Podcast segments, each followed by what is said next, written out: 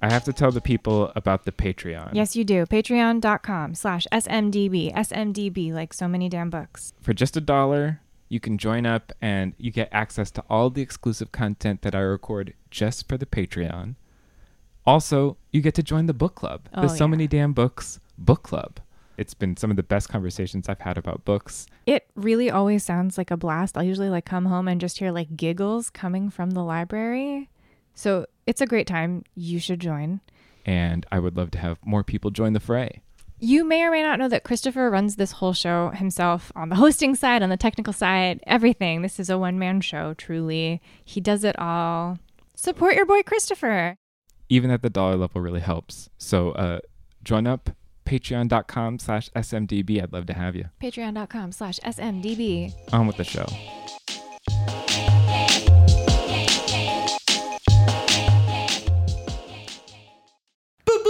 Boop, boop, boop, boop. Yeah. So many, so many, so many damn books. So welcome to So Many Damn Books. Hi, I'm Drew. I'm Christopher. Uh, and before we get to our conversation about a particular book today, we have a fun announcement, a little teaser of something coming up later this episode. Yeah, we have Emily St. John Mendel, St. John Mendel. We'll find out how to pronounce her last name correctly because she is on this episode. Uh, she wonderfully agreed to talk to us about her Tournament of Books nomination. She's she's her book Station Eleven is one of the sixteen books this this time on the Morning News Tournament of Books. Yep, it was our first book uh, for this podcast here. As you know, because you're dedicated listeners and Indeed. you love everything that we do.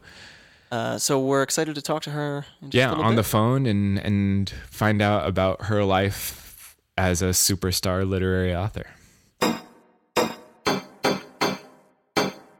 Well let's just jump right in. Audiobooks that's what we're talking about. And i think as a podcast listener you listener are probably i think the people who listen to podcasts and the people who listen to audiobooks that's a that's quite a venn diagram. There's more people that listen to both than neither I am on one of the sides of that Venn diagram. You're not an audiobook person. Why? I am not. Um, I.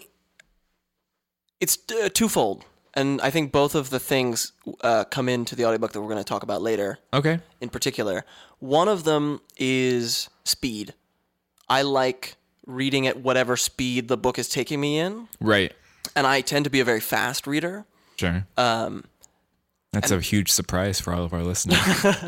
and often an audio i'm like okay you are you're taking your time i need you know and yeah you can speed it up which is a thing but sometimes it gets clippy and weird yeah, and it and and you start to not understand the words. Mm-hmm. Yeah.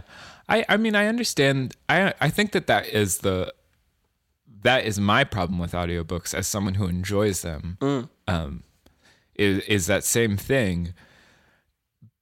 And even the other way too, where sometimes I would like to go back and reread something, or even flip back like 30 pages before and remind myself of like a character or Yeah. something.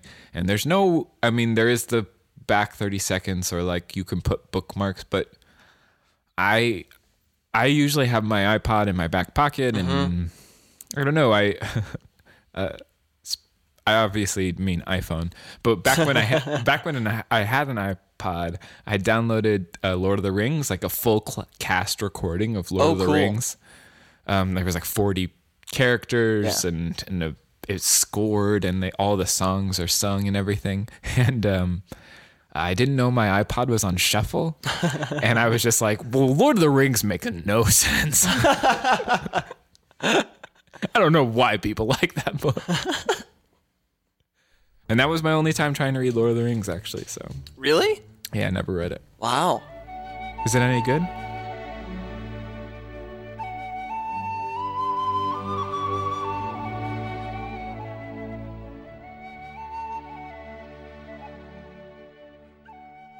the second reason that i don't like audiobooks Sure. um, tends to be i it's a performance based thing That's fair. um, I grew up as an actor and I'm still very much involved in performance of all kinds of ways. And so some of those like full cast recordings. The BBC just did a full cast recording of Neil Gaiman and Terry Pratchett's Good Omens, mm-hmm. which I mean I've read that book, but that audiobook slash almost more of a radio play is awesome. It's like it's fully produced, everybody has voices, and there's a more of a performative sense to it. Right. So often with audiobooks, it's like I've said this to you before and you've given me a- an eyebrow about it. There's like audiobook voice. And it's, you know, it's it's stately and it's measured and the emotion that sometimes is on the page, they don't go all the way with it. I, I understand I understand that criticism, but just don't choose that audiobook because they're not all like that. Right, and I've I've certainly listened to some that aren't like that, um, but that tends to be the thing that you know it. I guess it's that same thing of of being forced to read Great Expectations before I was ready. Of just like that wasn't the book for me, and like being and in the same way that you you were forced to listen to this thing, Yeah. to, and and and it soured you on the idea of them. So yeah, I think that there's something about that in reading, or or or watching movies or any sort of um, culture that you build these walls, and in some ways you're like that's my taste, um, but in other ways it's more like yeah I had this bad experience. It's you know it's like people who don't want to name their kid you know Nancy because they knew a bad Nancy growing up. Right. Like that that has no. Can I start calling you Nancy Drew? Oh, man, Oh, boom! I won't do that. Not often. Uh, yeah, actually, recently, um, Fast Company published this article uh, that the title was "Your Brain on Audiobooks: Distracted, Forgetful, and Bored," uh, which was clickbait for sure. Because I, as an audiobook enjoyer, uh, I clicked on it. Yeah, I'm like, yeah, I'm all ready to like make an account to comment. but I didn't even have to because it was the silliest article. They based their finding on 235 people uh, listening to a section of Bill Bryson's uh, A Short History of Nearly Everything. And then they read it and they listened to it and they measured like brain activity. First of all, I love Bill Bryson. However, listening to that book, which is actually something that I have done, yeah, like your mind wanders because it's just an it's just a very well told conversational oh, encyclopedia. right. And so, yeah, you know, I, I imagine if you're in a room in a blank space, you know, listening to this, it's not the best. That's there's something interesting about the the difference between reading a thing and listening to it because it does it does force you to interact in a different way. Absolutely. I feel like it'd be a very different study if you had like a Neil Gaiman short story, like the one that they released on uh, Audible for free a couple months ago, uh, Click Clack the Rattle Bag, which was like a kind of terrifying short story of his that he read. I feel like the scientists who I'm going to put air quotes around that who put that together uh, were basically like, I hate audiobooks. How do we how do we prove? It was like almost confirmation bias sort of study. Right. And um, anyway, in that same article, there was this there was this line which I think is really true is the ability to listen and daydream and still complete a chore might be exactly the point.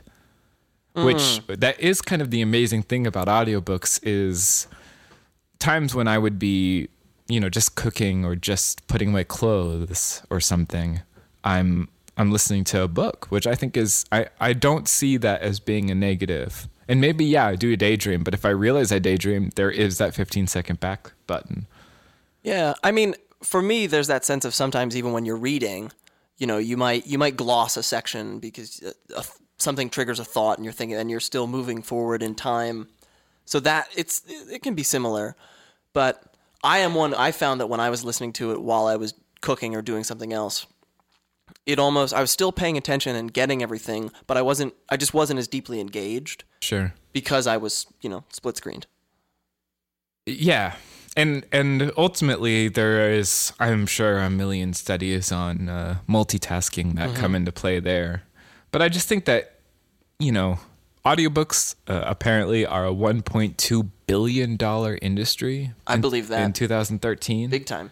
um, and and I think that they can be done amazingly well, um, and and they can add something to the narrative that you wouldn't have got reading. And a perfect example for me is uh, Gone Girl by Gillian Flynn, which was they had a voice for Nick and a voice for Amy, and that alone made it an incredible listen. Right. uh, and and things could hit really hard because it's it's it's first person, and I think that that actually is is something that audiobooks can do really well is is putting a really good actor or a really good reader with with a text and creating that voice and so Yeah. a first person voice is really the best way to consume an audiobook especially if you're if you're just dipping your toe in Yeah, I agree with that. There's something, you know, it's that sense of making the voice come alive where when you're reading first person, you, you know, you kind of hear it in your head, but to be able to hear that person or, you know, somebody pretending to be that person saying those things, that's really cool. I do dig that. Um, perhaps not unsurprisingly, original audiobooks were uh, released by the Library of Congress for the blind. Really? That's where they started, yeah. Interesting. So I think that that's kind of cool. Yeah, I dig that. And and I think that that is it is kind of amazing thing is just like like that you can close your eyes and rest mm-hmm. and be reading. Yeah. it's a it's a very cool thing. Yeah, that can be really nice too, especially in today's modern world when you're staring at screens and things for your whole day. It can be, you know, it's still pleasurable, but it can be wearying to like look at another thing very intently. Did you listen to this book on your um, Audible app on your I did. Okay, so they're on the Audible app. I just wanted to talk about this for briefly for a second. There are these badges, like this weird like social media. oh man, I turned that shit off. okay. But go I, on. I just am sort of curious. Like, I, I don't know. I, I just think it's sort of this really silly. Like, does everything need to be gamified? I mean, almost every app anymore has that stuff. It's really strange. Another line. This is from a Wall Street Journal article, which I really love. Was a new breed of literary omnivores. Which uh, Was this fa- the one that was talking about how audiobooks are maybe the next big thing? Yeah, Yeah, that I was back that from like 2013. Yeah. But uh, and then the Fast Company said, okay, so these Neratextosaurs, and I really like the idea of being a Neratextosaur. That might be me, regardless if it's an audiobook or reading. And Yeah, I would describe myself that way as well. so this is actually before we tell you the title of the book that we listened to this week, since it's a mystery, since we, since we didn't tell you last episode. Yeah. Um, uh, this is the beginning of our tournament of books coverage.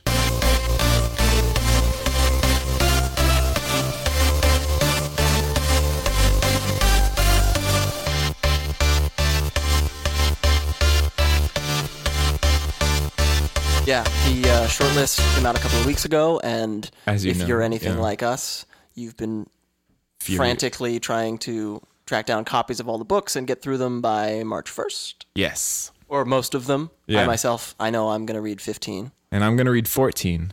Uh, we're both skipping the Ferrante. Yeah, it's just I don't have time to go read the first two books and then This- the third book. Yeah, it seems like over like 1,500 pages or something. It seems like a lot. It's a lot. And like if it's from everything I've heard, you have to read the other ones. Yeah, and I, uh, someone compared Ferrante to like a female um, Karl Ove Knausgaard, Interesting. which makes me really interested in reading it. I was gonna say that's a good hook for you. Yeah, I, Yeah. I'm a huge Knausgaard fan, um, and so I'm very, very excited to to jump into it. But I'm not going to ruin it by jumping into the third book. Yeah.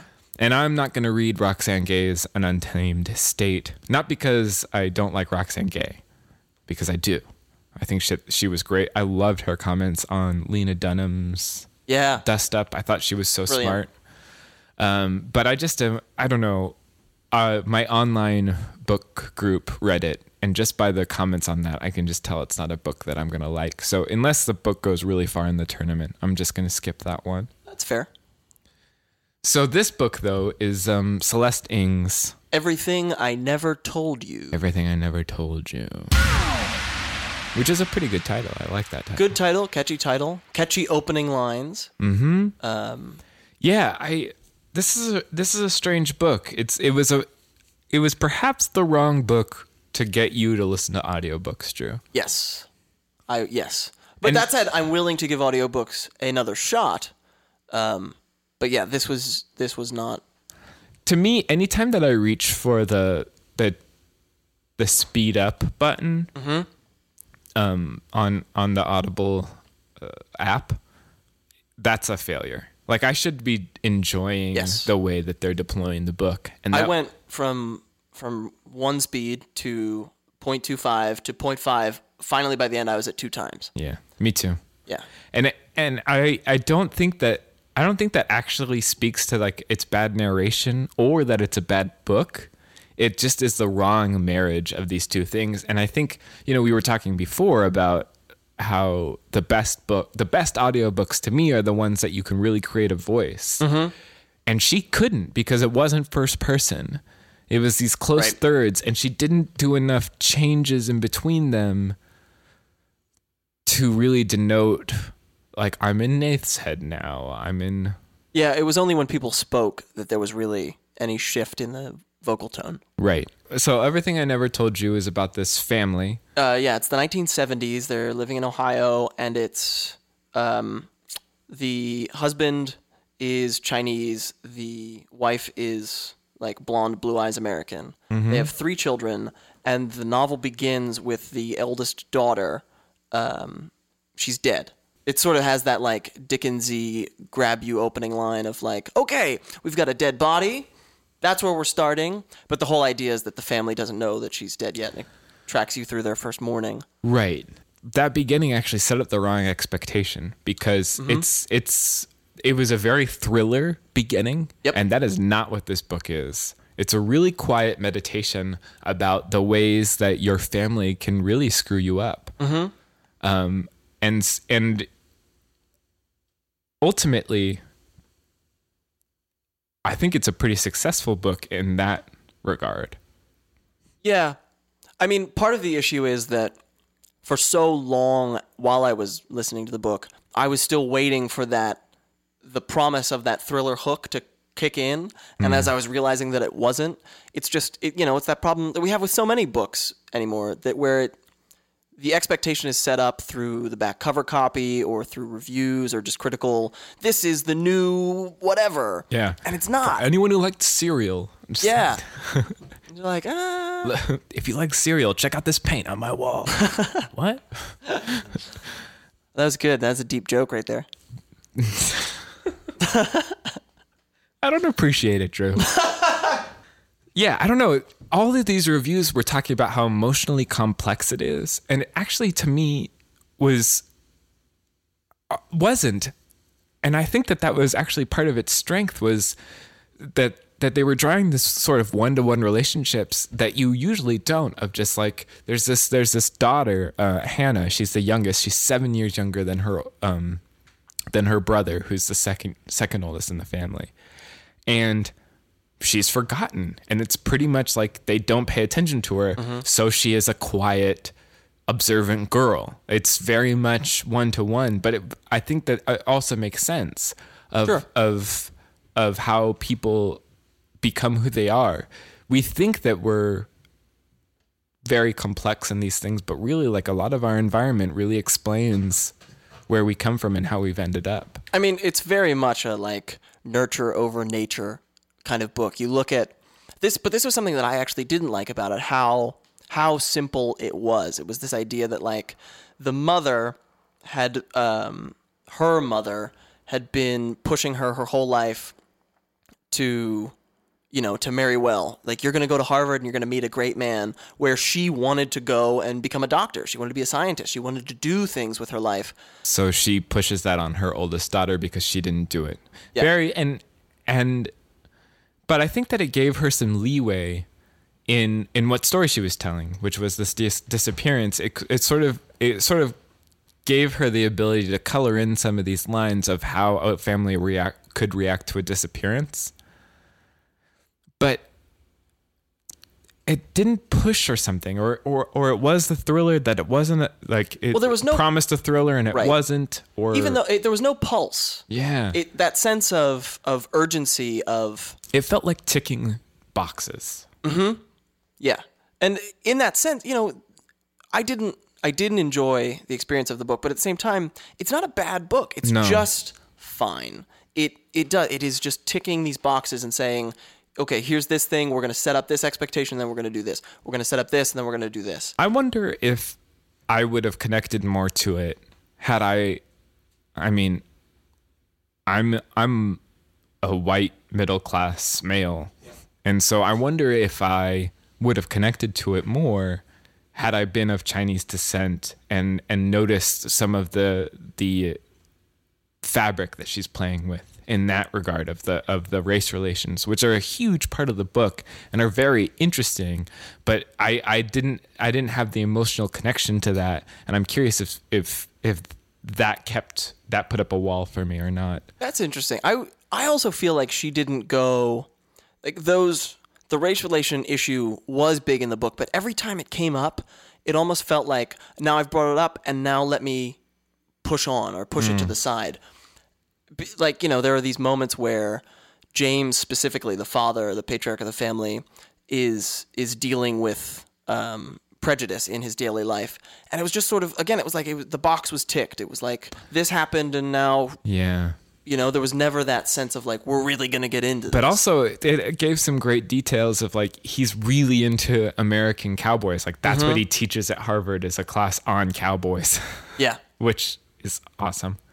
yeah, I take that class. I mean, it all just ended up feeling ordinary, Yeah. and there's something about a the setup. It's not an ordinary setup. Just the idea of okay, eldest daughter has disappeared. They find out that she's drowned in the lake. Setting up the you know the grief, all of that. It's not an ordinary circumstance. But every every time I was listening, and part of it might have been the narration. yeah. It just felt so. I wonder if I yeah would I would I have enjoyed it more if I had just read it, um, and or I don't know. And uh, there were there were times when I kind of wished that the book was about different characters or or focused on more on Nathan and Hannah, the Yeah. the the brother and sister that were still alive, rather than focusing on Marilyn, who really didn't change in the whole book. I really No. I really felt like she was a really that was her real by the numbers character. Yeah. Well, and you know, there's something about her character where it's just like you you peg her from moment one. You're like, okay, you got screwed up by your parents. Now you're screwing up your kids. You are unhappy. You did you wanted more, but you settled. Where are you going to end up? And yeah, she ends up exactly where she started, pretty much. I gotta say, I don't uh, I don't love talking about this book. Uh. it's I mean, it's kind of weird because it sort of lives in the middle ground. There's not a whole lot almost to talk about. It doesn't force you. It doesn't force conversation. Yeah, it's I feel like that's the first time this has happened to us, really. yeah. When I don't like a book, mm-hmm. I feel like the failing is in me and not in the book. Like I I mm-hmm. was I was just the wrong audience. Like I I shouldn't have picked it up when I did, or or. Uh, But I think I should be. I I should allow myself to just not like a book and not find myself to be disappointed. Yeah, sometimes that does happen. I've picked up books and like you read the first 10 pages and you're like, "Wait a minute. This is not I know that I would like this if I was reading it at a different time." But yeah, I I encourage you to, to tap into your dark side. it is a cool thing, man. This idea that all of a sudden we drop what we're doing and pick up as many as 16 books. Probably not because we're well read. I had but I had four I had four of them read, so I'm I, I had to pick up uh, ten more. How many did you have read? I think I had I did really well this year. I think I had f- six maybe that I'd already read. Wow, yeah, um, or that like I already had, or that were right there on my on my stack. right. Well, we're not going to read from it because the audiobook will read from it. Go to the Amazon Audible page and, and check out the reading. And it could just be that we were the wrong audience. You could love it yourself. I mean, Amazon seemed to just think it was the best thing Yeah. in the world. um, if you do love it, uh, talk to us. Yes, tell us about it. Tell us why you, you know we we have a an email address called so many damn books at gmail.com. We also have a Twitter, and someday we will update our Tumblr. Yeah. Uh, so hello, welcome to our podcast, Emily. Yeah. Thank you so much for joining us. oh, Uh, it's my pleasure. Thanks for having me on. I appreciate your enthusiasm for the book. oh yeah, this we we both loved it, Yeah, it's amazing. and it was uh, it really brought. We find when we both read it, it was one of the first books that made us finally be like, okay, let's start the podcast. We got to talk about this. that is so cool to hear. Thank you. Yeah. Um, can I ask? This has been since we read the book an ongoing discussion between Christopher and I. Your Sure. middle name, St. John or St. John? Uh, St. John. Yeah, I, I think it's technically supposed to be St. John, but nobody told me that until I was like 11. And it was kind of too late. You know, once you settle on pronunciation, it's hard to switch. So your parents didn't know that that was the pronunciation then. You know, my mother must have because it was her her mother's maiden name, um, and she she named me St. John or St. John because she wanted to keep it in the family. But it's one of those names where I think in North America the correct pronunciation would come across as kind of pretentious. So it's probably why we thought it was St. John for so long. yeah. I think the only reason did you know it because of Mad Men, Drew? Uh, no, because my I remember reading. I think it was like Jane Eyre. There's a character, and and being in like a high school English class and being like, why is this guy's name St. John? And my teacher was like, oh, it's St. John, and I was like, that's weird. It's yeah, it's such uh, it's such strange pronunciation. It just has no bearing whatsoever. The letters are actually there. I can never really get behind it. Uh, but that's a long lead into this being. Um, we're we're here with em, Emily St. John Mandel, uh, writer of many books, but most recently uh, Station Eleven, and um, Station Eleven is uh, it seems to have a, a level of popularity. Would you say, Emily? Yeah, it's just been extraordinary. Um, my first three books were published by a very small press, which which translated to less than phenomenal sales, just because you know, it's the nature of the way the book world is in this country. Um, with the fourth book, I knew I wanted to go with a bigger publisher, you know, in the hopes of finding new readers. But it's really been beyond my wildest expectations for the book. It's just been an incredible year.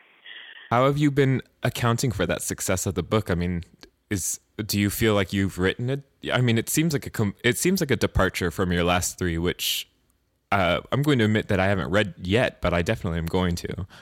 Um, Oh, thank you. Um, yeah, it is a departure. My, there are definitely some similarities. I think it's uh, it's fair to say that some of the themes are similar. Um, I tend to write about groups of people. Music seems to come in a lot. Um, themes of memory and amnesia and um, importance of art in our lives. But the first three books were generally categorized as literary noir, or sometimes even as straight up crime fiction. So it is a departure. Uh, it is very different from the first three books in a lot of ways. And uh, the success of it, you know, it's partly, there is absolutely an element of chance to these things. Um, you know, being, being selected as a finalist for National Book Award is just an incredible thing that completely changes your career. And it's not denigrating the book in any way to say that a different set of judges would have picked a completely different set of books. So, you know, there's definitely an element of luck and something like that. Um, I think there's a real appetite for books that could be called literary fiction, which is one of those terms that's obviously impossible to define, but that also have uh, genre elements. Or you could say books that are literary fiction but also plot driven. I think there's some appetite for that. Um, I heard yeah, you. those are my only theories. I heard you, or I read you say once. You you said that this the Secret History is like the perfect uh, version of that. Um, Yeah, yeah, I think it is. I'm actually rereading it this week because I'm giving a talk on it in a month or two. oh, Um, cool. oh, where are you yeah, giving that? that's kind of Where are you giving that talk? Great question. Um, St. Joseph's College, the uh, an MFA program called the Writers Foundry in Brooklyn. Oh, awesome. Um, it's, yeah, it's kind of a cool format. They ask you to talk about somebody else's book, which I appreciate. so, yeah, yeah. So yeah, but yeah, um, I see that as sort of the perfect book in terms of what I try to do as a writer, what I'm trying to accomplish, which is to write something that's as literary as anything out there, but that is very plot driven and just has a really strong narrative drive. You mentioned um, the art and the way that art sort of goes through all your books. I actually happen to work at the Public Theater over in Manhattan. Um, oh, do you? That's, and- that's a cool place to work. so as I was reading the beginning, of it, I was like, "Wow, this production sounds kind of interesting." And then I saw your in the acknowledgments you mentioned that it was the Kevin Kline Lear from I don't know, almost eight or nine Oh, years ago or now. something? Yeah, Yeah. yeah. Um, Um, I just yeah, wanted- I, I love that production. I'm curious about how you feel about art and sort of what it means for humanity. Like the the way that you choose you chose two art forms that are not the most popular art forms right now. And sort of those are the ones that end up surviving. Right, and they're not the most popular art forms, but they're art forms that are completely not at all dependent on technology, which, which you know, in a post-apocalyptic scenario is important. Um, yeah, what I feel about art, it's it's such a big question, but I guess if I were to boil it down, especially in the context of this book, I feel like art is one of those things that can represent civilization for us. Um, that can remind us of what civilization, sorry, what civilization is. Um, and it seems to be something that we sort of incline naturally toward as a species. Um, you know, the the example I find myself giving um, sometimes is the fashion show in Paris immediately following the Second World War. Would have been, I guess, yeah, 1945, 1946. So the city is just in horrendous shape. There are horrible shortages. Uh, life's extremely difficult. Um, and they put on a fashion show. And what I've read over the years is how important that was. It was this moment of sort of uh, stating both themselves into the world, like, look, we're more than just survival. This is a sort of a moment of grace. It's something that's important to us. And, you know, in a more general way, um, we, uh, as a species, we play musical instruments in refugee camps. We put on plays in war zones. So I think that art is something that we're very naturally drawn to. And I think we're drawn to it because it reminds us that there's more than just getting through the day, you know, finding food and shelter and water. Oh, Yeah. that speaks so deeply to everything that I love and believe in. uh, to both of us, yeah. um, in in your imagination of the end of the world, um, did did something trigger you thinking this way, or or did you, um, or and has it been hard to stop after you finished writing the book? it is hard to stop after I finish writing the book. Um, as I was writing the book, and, and even still now, you know, I'll find myself in any given scenario, like say the parking lot of the Home Depot in Brooklyn by the Gowanus Canal, and I'll be thinking, what would this be like with That it does does look like a art that well post-apocalyptic world already. It kind of does, right? That's why I think about when I'm down there. Um, yeah, or you know, just walking down the street. You think, what would the street be like with weeds and trees growing through the pavement and no cars and maybe a deer or two? Um, and yeah, it's uh, it's sort of an unsettling thought exercise. It has stayed with me as it happened. Um, and in terms of what triggered it, for me, I guess part of it is just that I really like post-apocalyptic fiction. Um, you know, I'd read a couple of books that were post-apocalyptic that I really enjoyed. I thought it'd be an interesting thing to try. And it was also a way of writing about the modern world, which is obviously kind of a roundabout way of doing it. But you know, you think of a requiem, for example. Um, you know, one way to to express something or to write about something is to talk about its absence. So, for me, writing a book that was set in this post-apocalyptic world was sort of a way to celebrate the world we have now the uh, the cell phones and running water and 911 and electricity, all those other fun things that I think we just completely take for granted a lot of the time. Recently, like uh, my water was turned off because of fixing pipes, and just six hours of that was, well, Yeah, it was surprising how much I turn on water. I know, right? These things you don't notice till they're gone. yeah, or when you're in a no cell phone zone um, or a dead zone, I guess. It's like, yeah, it's kind of unsettling. It's strange. The book came out right around the time that everything was getting a little scary with the Ebola crisis, and it just I remember reading it and feeling like, whoa, this all of a sudden feels especially timely. That idea of like, what would happen if all of a sudden. Did you ever have a sense while you were writing it or now, since it's happened, that you just sort of look at the world and are like, oh my gosh, like, did I imagine this thing that's going to happen? Um, to tell you the truth, you know, this is a really kind of fatalistic thing to admit, but I did a lot of research into um, into the history of pandemics um, and some of the mechanisms of mass contagion. And what you're left with, if you do even just some cursory research into that, is that there was always going to be another Ebola and another flu epidemic and another measles epidemic. You know, it's just um, it's just something that's happened to us over and over and over again as a species, and it's it's unsettling but also hopeful to think about. You know, the, the unsettling part is pretty obvious, which is that you realize that um, if you write a novel in which most of civilization is wiped out by a plague, what you're really writing is just kind of a um, an exaggeration of something that's actually happened over and over and over again. You know, you think of smallpox in North America, for example, or the Black Death in Europe. So you know that's that's obviously pretty dark and awful to think about. On the other hand, we are still here as a species, so there's some hope in that. so, yeah, there's uh, it, I guess researching this stuff can kind of lend a sense of inev- inevitability to to the Ebola and flu outbreaks. Very cool. You mentioned too the idea of of hope at the same time. The book feels very hopeful in a way that a lot of post-apocalyptic stories don't. Um, did you feel like you were trying to sort of uh, change the tone a little bit and just do something that was hopeful in the face of terrible catastrophe? I was, yeah, and I'm glad that came through for you. Um, yeah, there are a couple of factors at play there. One of them was just that as much as I enjoy some of those sort of more horrific post-apocalyptic novels, like um, Cormac McCarthy's The Road, for example, I felt like that ground had been really well covered.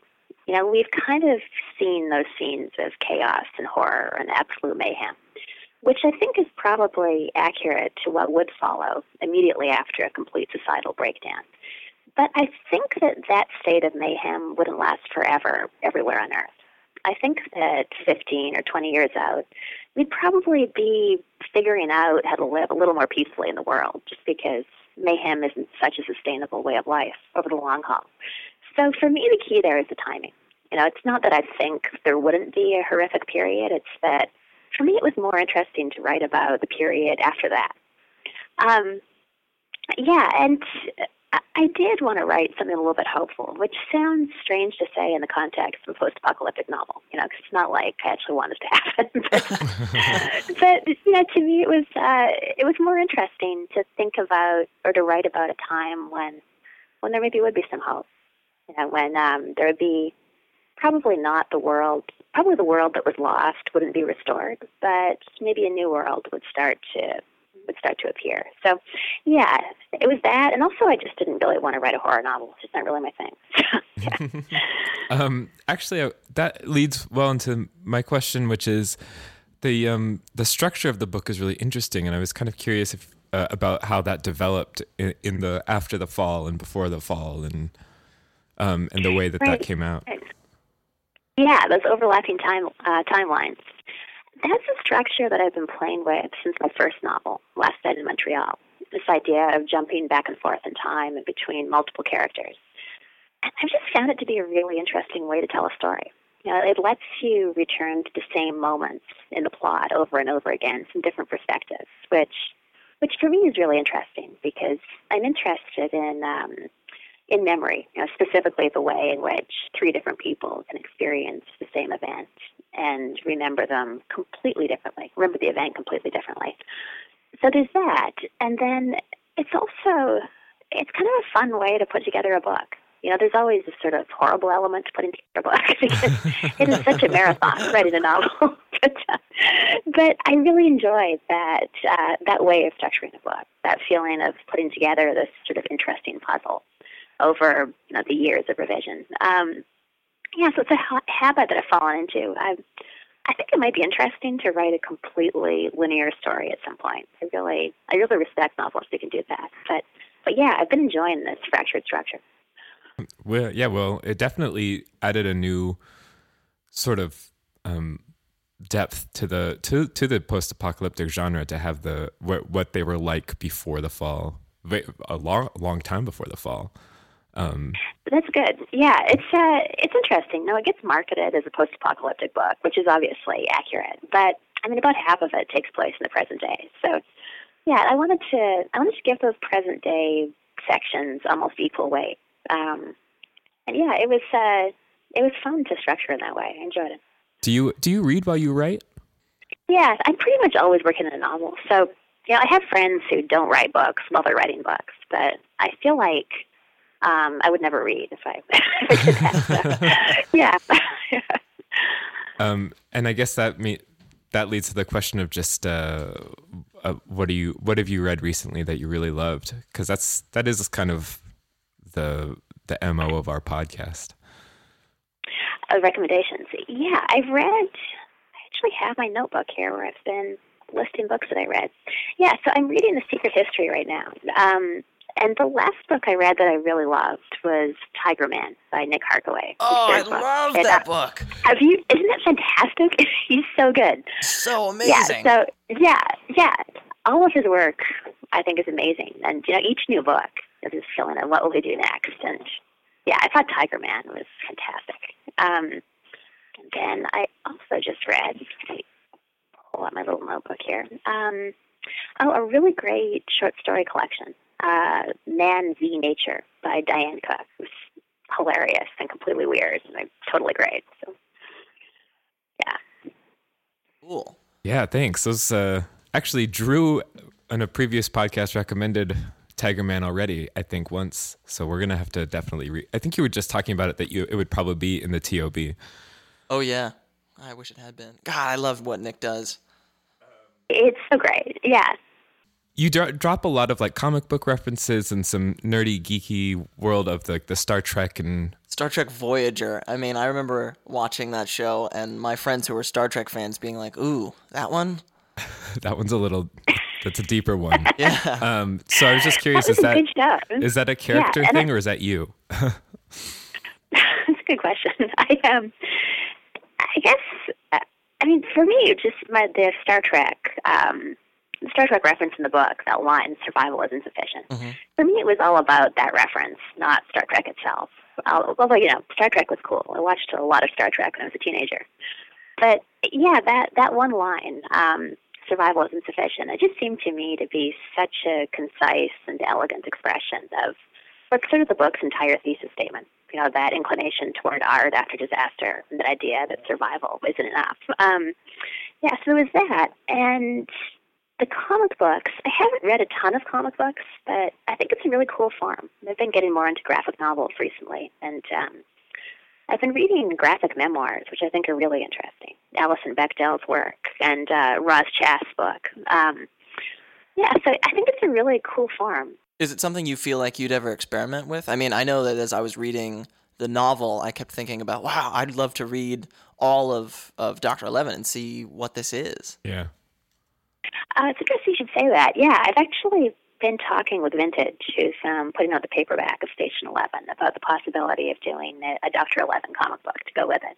I think it would be so cool. Uh, yeah, so you know, in theory, I'm not really supposed to be working on it because they were like, you know, don't spend too much time on this until we find an illustrator and get it all locked down. But I keep going back to my comic book script, putting it together. I think, yeah, it's a, it's a really interesting form. They're uh, they're written like screenplays almost. Um, but it's really fun, kind of imagining what each panel would be and what the storyline looks like. And yeah, I would like to do comics at some point. Is the short answer to that rambling question. Um, so we are about to come into March. Uh, you know, February leads to March as um, time turns. As it A- does. Yeah, and uh, our we are both really obsessed with the term- tournament of books in which Station Eleven is a contender. And I was just curious if you're um, if you're following that, or do you know? Do you, did you know you were involved in it? yeah, I knew it was a contender. I didn't know it start. Did it start in March or uh, February? it starts in March. It's it's the same time as okay. March Madness. So Oh, excellent. Okay. Yeah, it's kind of a cool thing. I, I love the I love concept, like the bracket system for books. Um, yeah, I, I followed it every year. I've never been in it before. Um, and so, so then, do you do you have an idea of your chances? Like who you who do you think you could go up against? I mean, you know, Right. Yeah. It's um. I seem to recall in the past that they'll often put up put books against each other that are kind of similar, at least in the opening rounds. So Mm-hmm. I assume I'll be knocked out by David Mitchell, like in round one or two. But it'll still be cool to follow. I don't, I don't know. I'm gonna. I mean, Christopher, I'm not gonna speak for you. I'm putting my money, I think, on your book. yeah. Actually, I we really, that's so nice. Thank yeah, you. I think it's it, your book. Um, one thing that the tournament does love is ambition, and your book is as ambitious, but it's still uh, in that very nice, nearly 400 page literary length. While while David Mi- Mitchell's book is a little gets a little long. It's very long. Yeah, I loved it though. It's such a great book. Yeah, I enjoyed reading it too. But is there anything that somebody in all the press you've done so is there like something that people haven't asked you that you are just begging somebody to ask and they never do?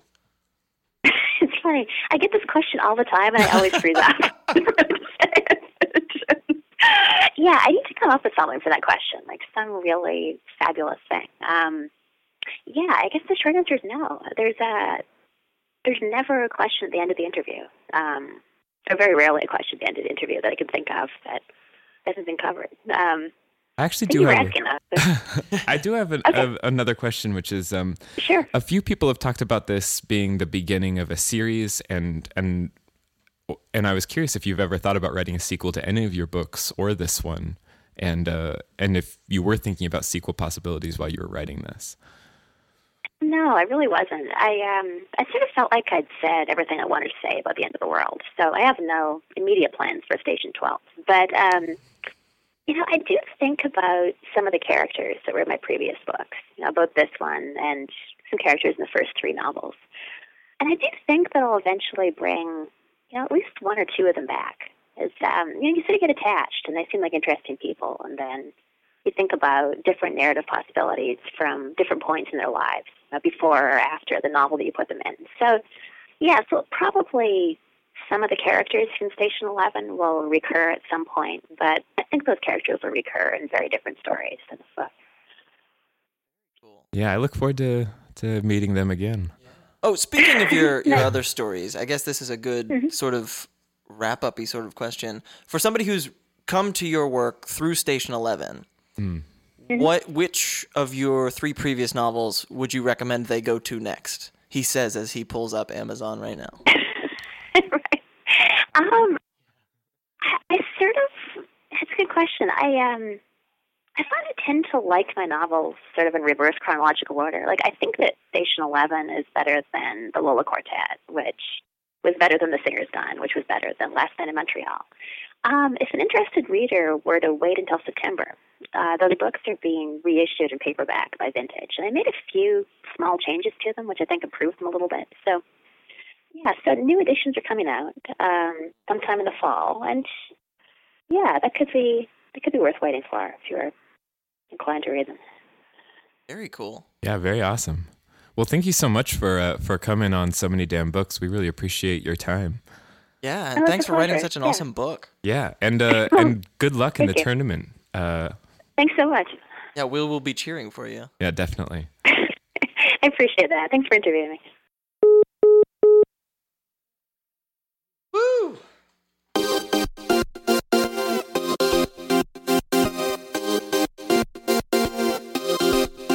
I'm gonna, uh, in terms of recommendations, um, we've been talking a lot about the tournament and picking up these books. It can be nice to all of a sudden take a break. Right. If you have a recommendation out there for tournament of books readers, like take a break, read something else. Right. What would that be? Well, I'm actually going to recommend a really good audiobook that was actually a Tournament of Books contender the year it came out, which is Beautiful Ruins by Jess Walter. Ooh, It's an incredible audiobook and it's a great book. I like that book. So if you read it or you listen to it, it's just excellent. It's about uh, the the filming of the the you know storied box office bomb Cleopatra, sort of, but it's more about this uh, uh, hotel on the coast of Italy, uh, where one of the stars, the would-be stars of Cleopatra, is sent away because of her being sick, probably. And uh, it's about the, the the caretaker of the hotel who sort of falls for her, and it's about the Hollywood system and all sorts of fun things. And it's just you would never, I don't know, I, I- you'd never expect this book from Jess Walter, to tell you the truth. Yeah. It's just a really, it's really fun. Nice. What about you? Um, mine is one of those sort of frothy things. Um, the first book in Jim Butcher's uh, the Dresden Files series, and um, I've been meaning to get into that. It's just sort of, um, it's daunting because there's like six thousand of them now. How many are there? I think I just read the fifteenth, maybe. Yeah. And he's, I think he's talking about. He has plans for maybe another like six or seven or something. I mean, Wow. there's a lot. Uh, this one, Stormfront, it's, you know, it's just it's fun. It's light. You can sit down and read it. You don't have to put that much thought into it. Harry Dresden, the main character, is a uh, wizard for hire in Chicago. He's the only registered wizard in the phone book. He's got like a little PI office. You know, it's that sort of like goofy thing. Um, And they're tiny paperbacks, right? You can fit this in your back pocket. Oh, and, yeah. And head to the park if you. you know, and the live in a- covers, the covers look pulpy. It's like the sort of semi photoshopped, like here's a serious looking dude in a duster with a wizard staff and stuff flowing around behind him. Yeah. Um, but the the books are better than their covers. Good. Um, yeah, I- and it's fun to just you know vacation for a little while. Sure. That sounds good. Um, all right, so I guess that's it for us. This, Yeah. this time around. Thanks so much for listening. Um, we, And and what? what I don't know. I was, uh, Next time. yeah, next time we'll be doing um, another tournament of books contender, David Mitchell's The Bone Clocks. Yes. Uh, so bony. So time. So clocky. yeah. Yeah, Oh God. yeah. Well, Please stick with us. On that- on that note. please do. we'll try to do better. We're we're trying. All right, goodbye.